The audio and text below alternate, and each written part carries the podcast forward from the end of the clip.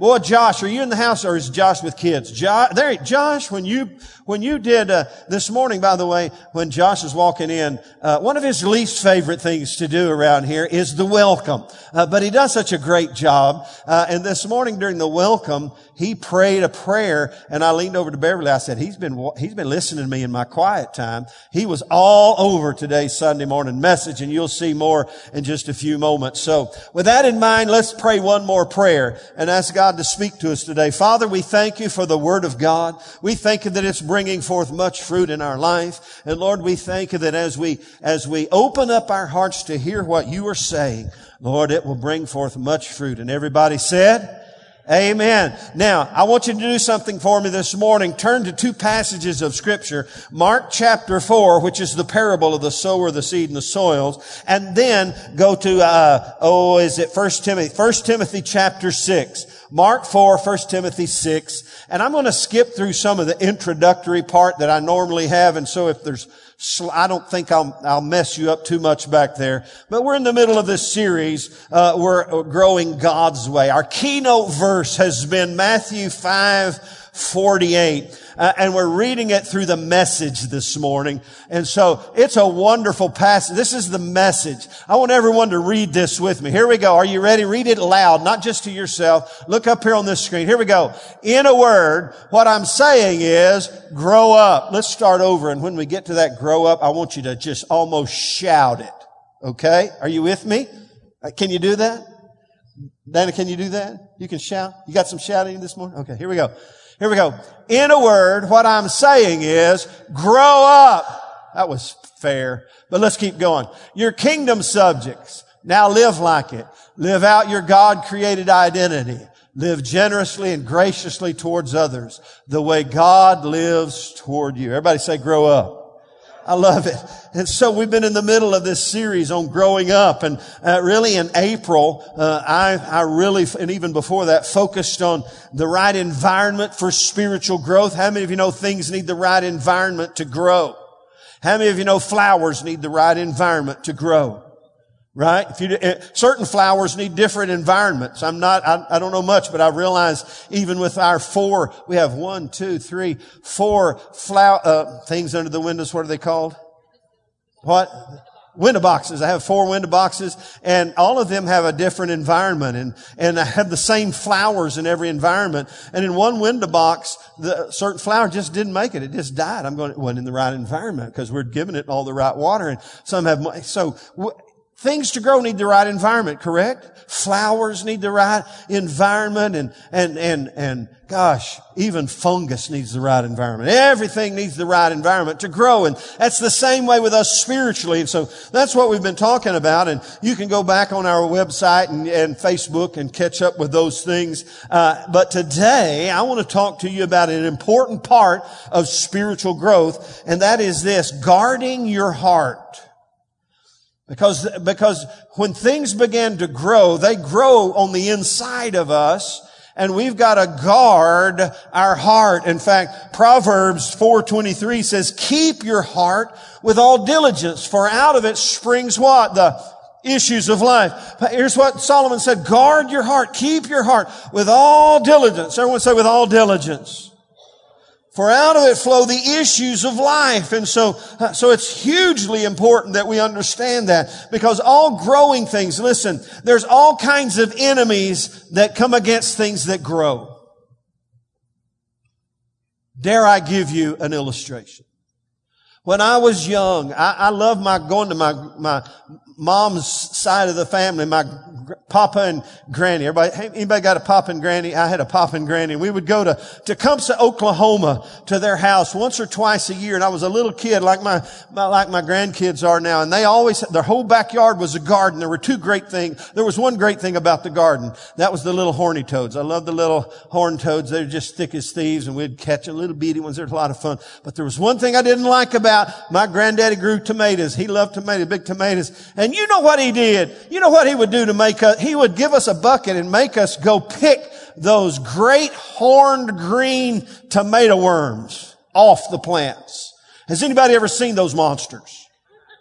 And for a six year old kid to go and I'm talking about big ooey gooey was a worm. I'm telling you because those things would get on those tomatoes and before you know it, they would devour the tomato plant. I don't know if you've ever tortured your kids or grandkids by that kind of job, but if you're doing that now, stop it right now. I come. Everything that grows has an enemy. Somebody say that. You could tweet that if you wanted, if you're a tweeter. Everything that grows has an enemy. Growing things. In fact, I love to do what at the lake? I love to bass fish. And man, I'm lifting it to a whole new level now. I actually ordered four new rod and reels. No, not the reels, just the rods off the internet. And I got them in a big tube. My wife said, what'd you pay for those? I think none of your business. I said, I love to fish. And I love, but years ago, uh, there was a season at Lake Fork where something happened to the bass. They caught a virus and it spread through and, and there was a big fish kill. And this virus was an enemy to growing things. And so there, anything that grows has an enemy. There's nothing, everything that grows. You think about anything that grows, you know, the vegetation world, even our life. How many of you know there's diseases out there that want to hinder our growth and keep us, and, and that's the same way spiritually. You got the thought with me? Do you have the thought? Are you in tune with me? Everybody with me this morning? Say amen. With that in mind, are you in Mark chapter 4? I'm not. So you go there, Mark, Mark chapter 4, and I'm not going to hit this parable in total detail, but I'm going to hit one angle of it. It's the parable of the sower and the seed in the soils. Uh, and, and we've looked at it a little bit through this series. I want to go, come back to it.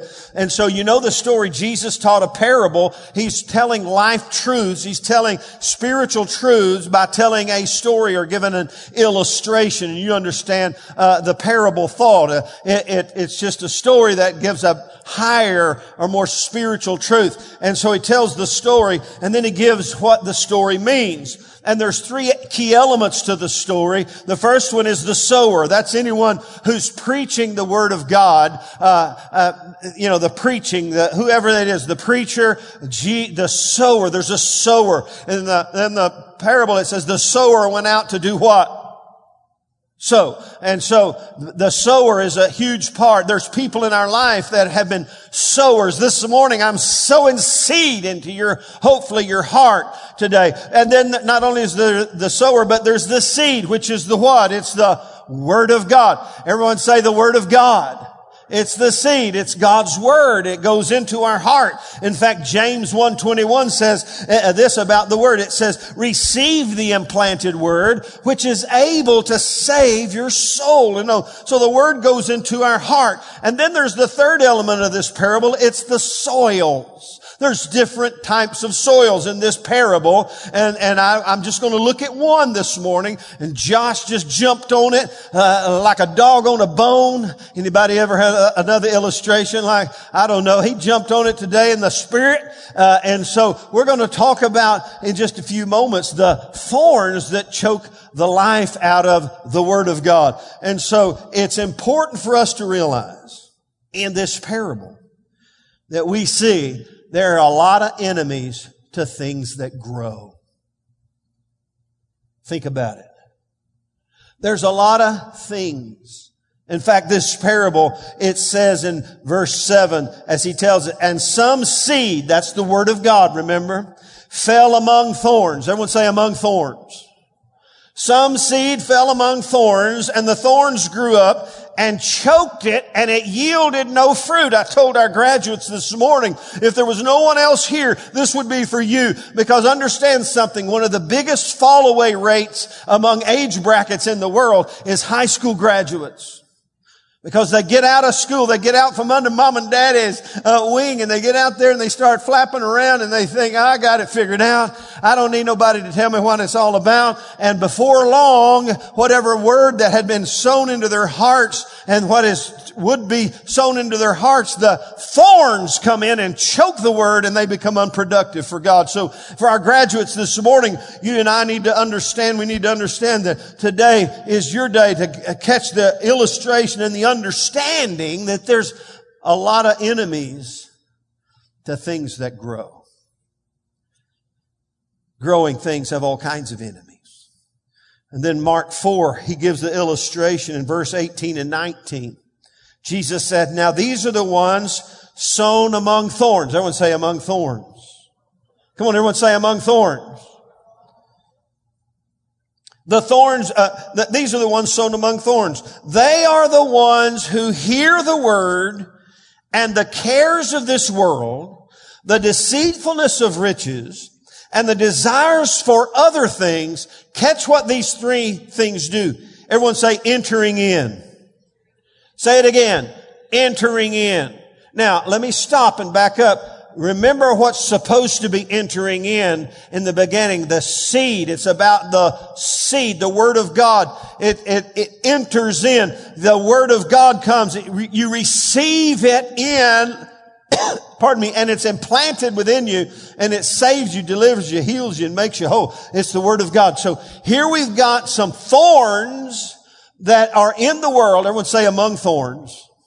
We have thorns that enter in. Realize this because who's the soil? We're the soil. Our life's the soil. He's talking about us today. Look at your neighbors. He's talking about you this morning.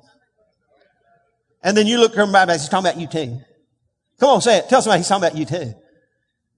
He's talking about us. He's talking about our lives and the importance of being productive for Him.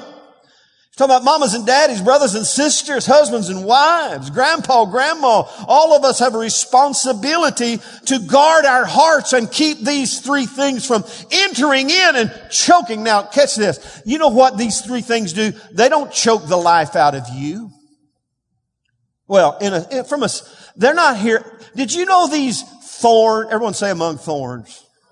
Do you know these thorns are not after you? Well, mm, that ain't the way I feel. You know what these thorns are after? They choke the word.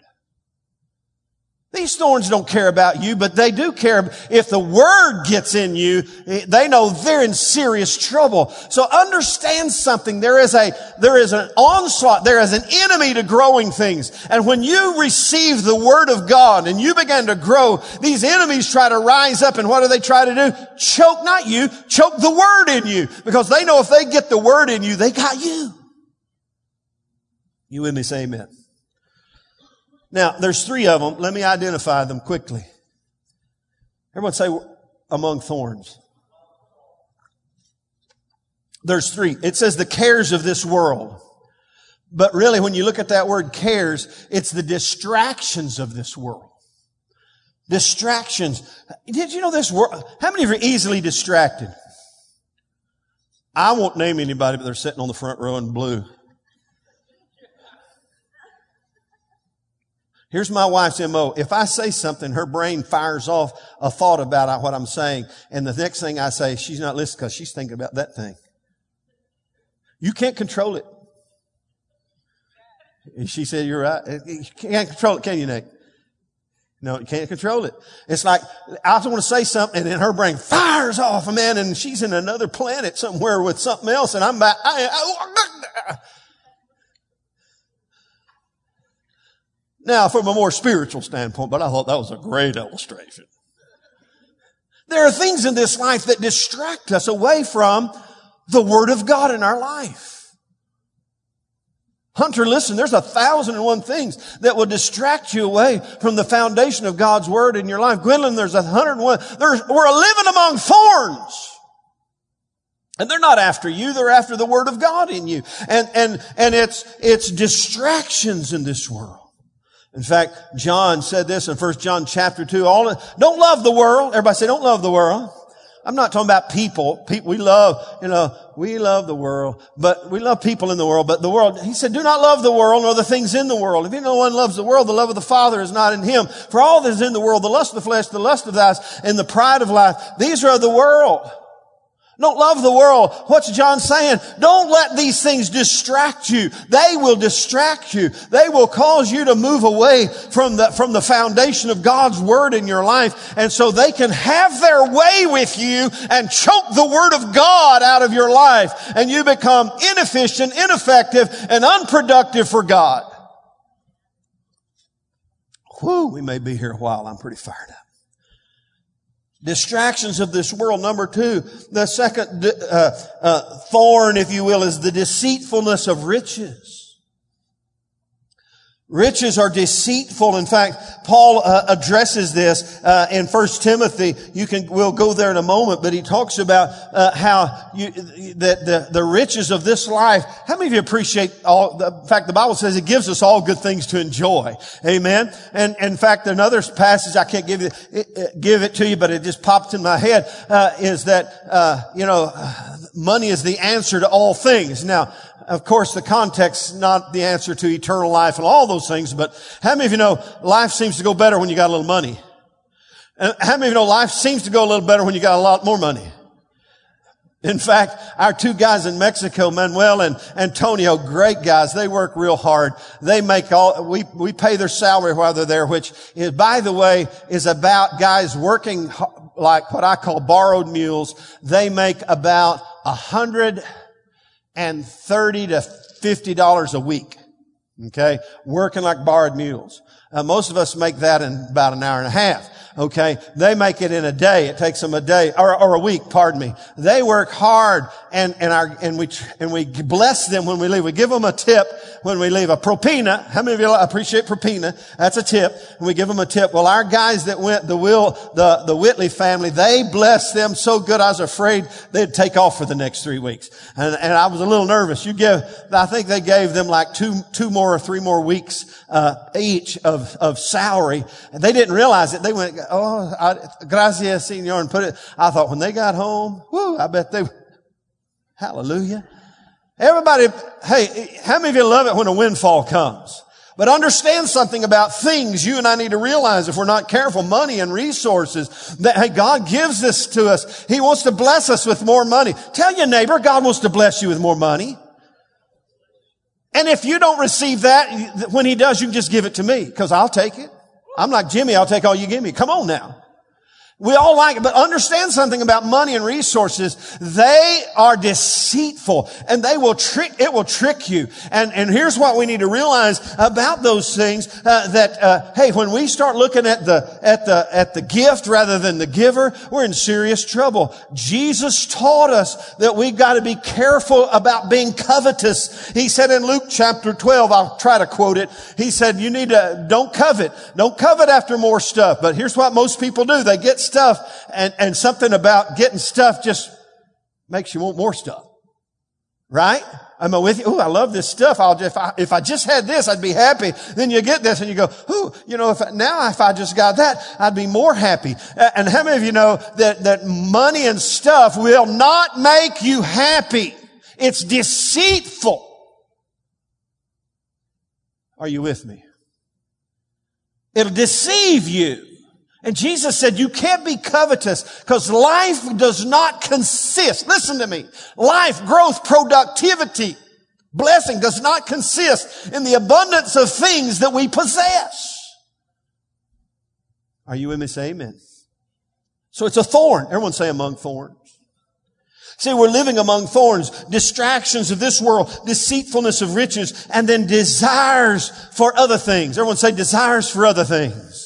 And this word desire it, in, in scriptures either both positive or negative. Most, most, uh, contexts it's negative. It's about lusts and desires for things that are unhealthy or unholy in your life. And these things come and what do they do? Do they choke you? No, they choke the word in you. I know people that are pushing the envelope. They're pushing the envelope with these thorns. They think we're among thorns, we can fellowship with thorns. We can hang out with the thorns. We can embrace the thorns. We can let them in a little bit as long as they don't choke us too much. And we compromise and, and, and kind of, you know, get, get by with this and by that. And all the while, they're choking the life right out of us. And we become unproductive. So, all growing things have what? Have enemies. Because we live among thorns. And if we let these things in, they'll choke the life out of us. The process is slow and many times undetected until the, oh, I don't know if I can say this, the asphyxiating effects of the thorns become deadly. There's a game. We even played it. Uh, I don't know they call it a game. We did it when I was in high school. They, they had a way of making you pass out. I don't know. And it was a method of temporary asphyxiation. You would lose oxygen to the brain and you go, they did that at one kid in gym. We were in just, and this kid went down and had a seizure, scared the wajeebies out of me. And I realized, don't mess with things that'll choke the life out of. In fact, I saw on, on the news that some kids were playing this and one little boy lost his life because they thought they could play with things that choke the life out of you. You can't play around with the thorns that are designed by this world and by the enemy of our soul to choke the word and cause us to become unproductive and unfruitful. See, that's what we're talking about, growing God's way. People who are going to grow God's way understand that everything that grows has enemies that are designed to choke the life right out of us. Now this morning, I know it's close to closing time, but I got to go to 1 Timothy chapter 6 for a moment. Go with me.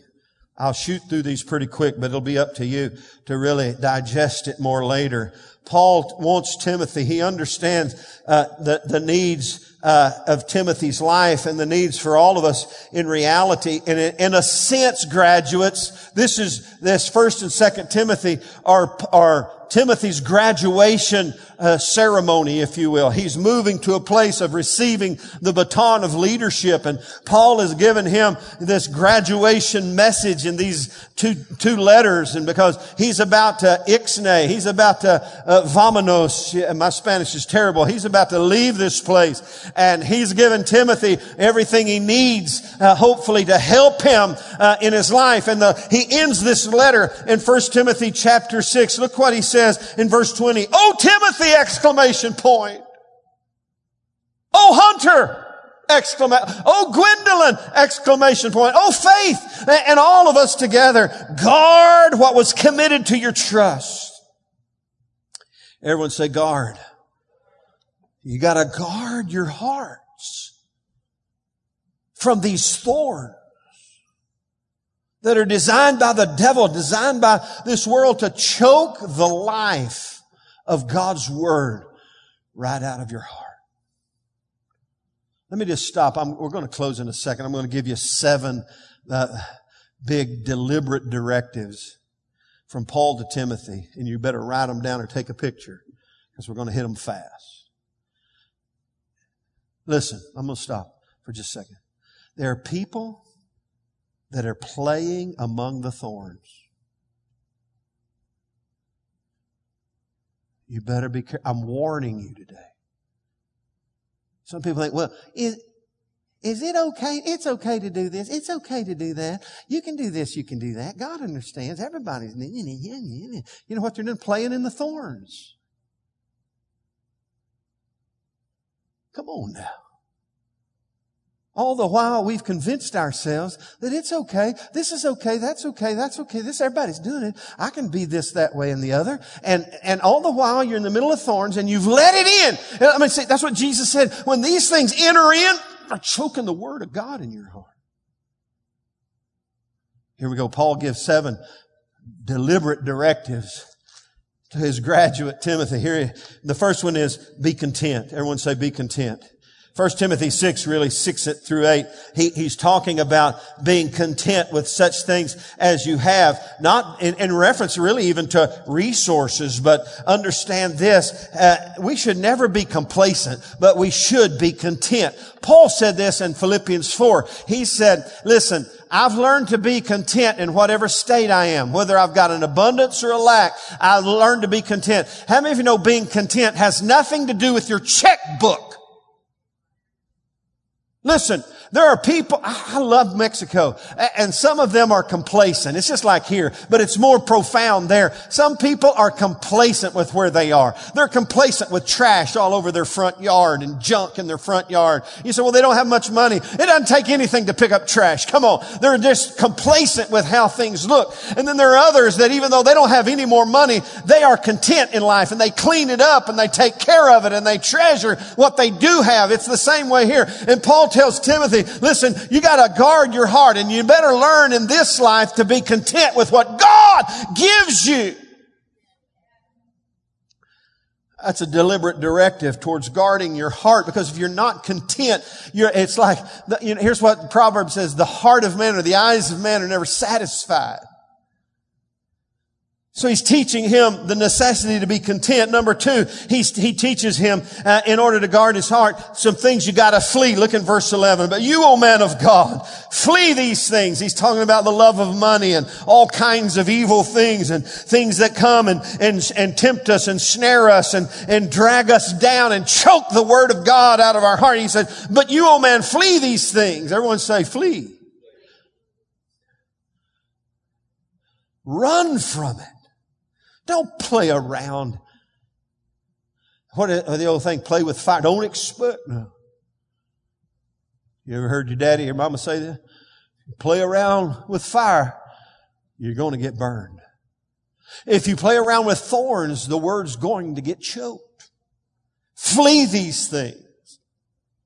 And then number three, the third deliberate directive is pursue. Same verse. But you, O man of God, flee these things and pursue righteousness, godliness, faith, love, patience, and gentleness. He hits it again in 2 Timothy 2.22 about fleeing and pursuing. He gets both letters. He knows these are big. You better learn to flee some things and you better learn to pursue some things. And they go tandem. They're hand in hand. You're not just fleeing from things. You're pursuing after God and all His kingdom purposes. And for our graduates this morning, there's some some things that you've been pursuing in life and you've accomplished the graduation of high school and now whether, whatever your plans are, you're thinking, what do I need to pursue now? Let me just get it all straight for you this morning. All of us here today, the first priority of life is to pursue after righteousness, faith, love, and peace. As 2 Timothy 2.22 says, without such, uh, we're in trouble. Are you with me? Everyone say flee. Everyone say pursue. Look at number four, verse 12. Fight. Everyone say fight. Fight the good fight of faith. In fact, this word fight has to do with the struggle, with the, with the battle. Uh, really, it even can, can hint to the fact of a race, an endurance race. How many of you ever run a race of endurance? I'm telling you, as a high school kid, they told me, we're going to run cross country. I said, I don't do that. Well, everybody does. You're all going to have a cross country race. And, and my coach would tell me, it's okay, Sam, you just run a while. After a while, you'll get your second win. That never hit me one time. It never hit me the second wind. I don't know what it is. They, you may know, I don't know, but uh, the second wind, I never got it. Uh, and and I in in these this race of life and in this fight of faith, it's a struggle. There's a struggle. Listen, it nothing comes free in this life. Spiritual growth doesn't come without a struggle. And if you're going to guard your heart, you got to realize there's some things you got to stand up against, some things that you've got to be uh, strong against, and fight the good fight of faith. That means faith helps you win the victory every time. As John said, First John, this is the victory that overcomes the world, even our faith. There's a fight. Number five deliberate directive from Paul to Timothy on graduation day was obey. Look in verse 14. He said that you keep this commandment without spot blameless until our Lord Jesus Christ appearing. He's, he's, he's ex, putting an exclamation point on the necessity of living an obedient life to the command of God on our life. Listen, all of us have the command of God on our life and understand this. I know it's late, but let me just say this to you. The Word of God has many things that are not suggestions. They're the command of God on our life. And it's just like when I taught my kids, even before there were buckle up laws, they would be standing up in the back. I'd say, sit down. They'd stand up, sit down. Why do I want them to sit down and buckle up? Oh, they're just, daddy's being an old uh, geezer. He just robbing us of our fun. No, daddy loved them enough to give them a command that would protect them in times of trouble. And that's the command of God over our life. Paul tells Timothy on graduation day, he says this, you better keep these commands and you hang on to them till I come again. They'll protect you, guard you, keep you from the thorns that come to choke the word out of you. And then verse, or number six, deliberate directive. Verse 17. Command those who are rich in this present age not to be haughty, nor to trust in uncertain riches, but in the living God who gives us richly all things to enjoy that we trust. Here, hey, here's, here's, uh, guard your heart, deliberate directive number six or five, whichever one, five, six. You've got to trust Him in the good times and the bad times. He gives you all good things to enjoy, but you got to trust Him. Put your trust in Him and not in the uncertainty of riches. That'll guard your heart. And then number seven, avoid. Look at, look what he says in verse 20. Guard what was committed to your trust, avoiding the profane and idle babblings and contradictions of what is falsely called knowledge. And I should have had a number eight because it's, oh no, I, I'll, I'll end there. Avoid the profane and idle babblings and contradictions of what is falsely called knowledge. Man, there's a, you could do a Bible study on that verse right there and what all that means. But let me just throw this out to you. This could be obvious to some, but for the those who've been enjoying the thorns, maybe not. Understand because the thorns can be deceptive. The thorns can be distractive. The thorns are certainly destructive and the thorns are certainly, uh, uh, will lure us away and cause us to do things that are stupid and, and wrong. Understand this. Some may not catch this, but there are things in this life you just need to avoid.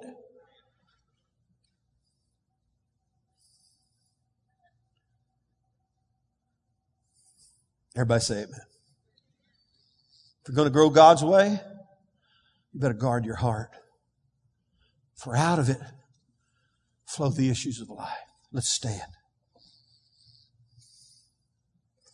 I pray today that this word didn't go on shallow soil. This word didn't go, uh, you know, I, I pray that the thorns weren't so prevalent in your life that they're already choking it. I pray today. And let me just say, if you got a little offended today when I got a little close, you know what? That's probably a good thing. That just reveals to you today that there may be some thorns that are trying to choke what I'm telling you today. Father, today we thank you for the Word of God. And Lord, we know there, for everything that grows, there's an enemy that has an asphyxiating effect on the Word of God in our life. Lord, your word is precious, more precious, more to be desired than gold, yea, than much fine gold. We pray today that you would help us in this growth process to realize that with everything that grows, there's an enemy that has come to choke the life out of it. Lord, let us today guard our hearts from the effects and influence of the distractions of this world, the deceitfulness of riches, and the desires for things that are not healthy, holy, and good. Lord, though we live among thorns, let us not be affected by the thorns.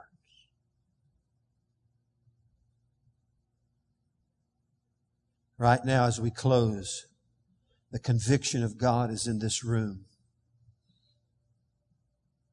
The light of God is shining in our hearts, thank goodness. Showing us places where we've allowed the thorns an inroad. Where those thorns are choking God's word. Lord, right now, shine on our hearts and help us even as Josh prayed this morning to resist and reject the influence of the thorn in our life.